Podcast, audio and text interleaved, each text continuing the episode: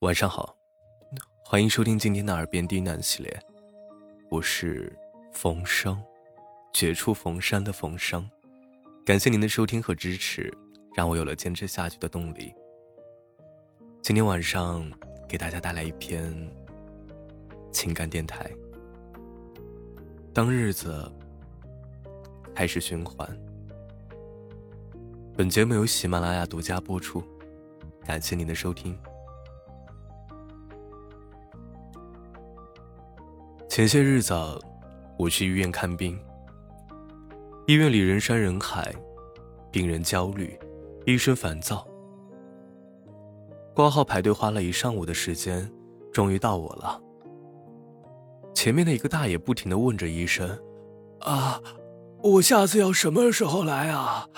啊，这个药靠谱吗？费用在哪儿交啊？医生不耐烦地回答着，因为每天都有无数的人过来问同样的问题。他先是无奈地回答着，后来嗓门提高了八度，像是在吵架一样。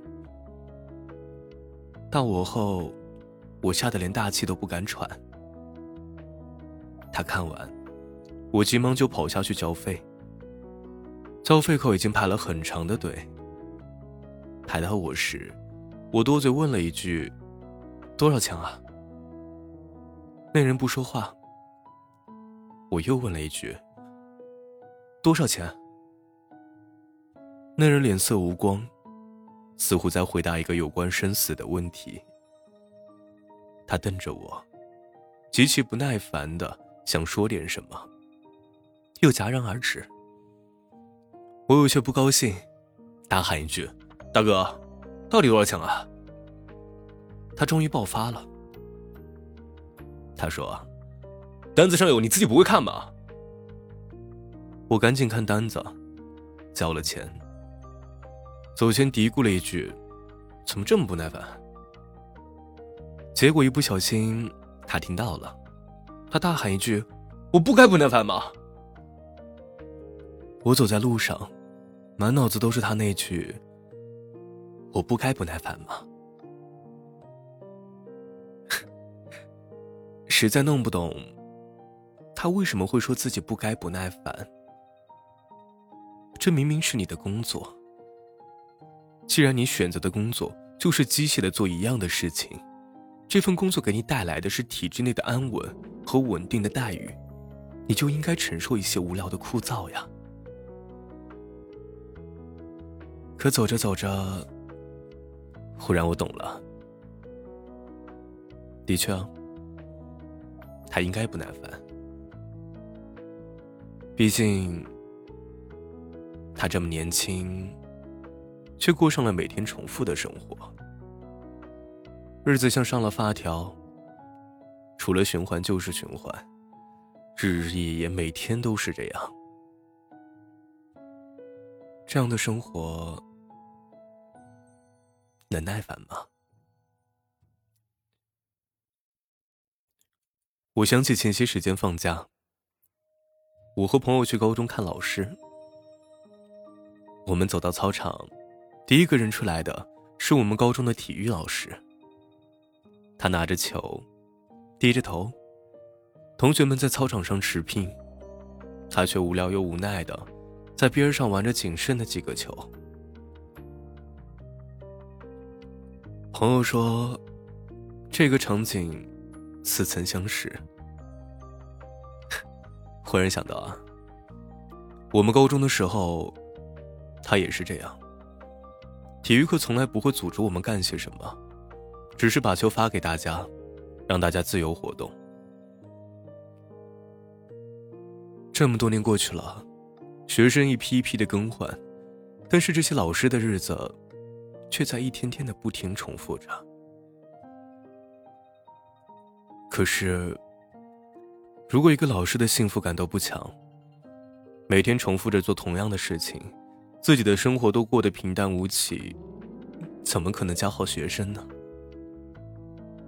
走到教学楼，我忽然看到一个老师在体罚学生。我想起上高中的时候，隔壁班都一个老师曾经一巴掌把一个学生打翻，然后骂了很久。孩子家长来了之后，老师不停地说，我是为了教育才下如此狠手。后来我自己当老师，坚定地认为，一个老师如果真是为了教育，绝不会上课打学生。如果一个老师爆发了怒火，百分之一百跟他自己的生活有关。我甚至可以大胆地假设，那个老师每天不变的生活状态，是最终导致他自己崩溃发怒的结果，最后施加到了学生的身上。遇到过很多老师，他们在学校里的生活一成不变，甚至很多老师的课件多年都不会更改。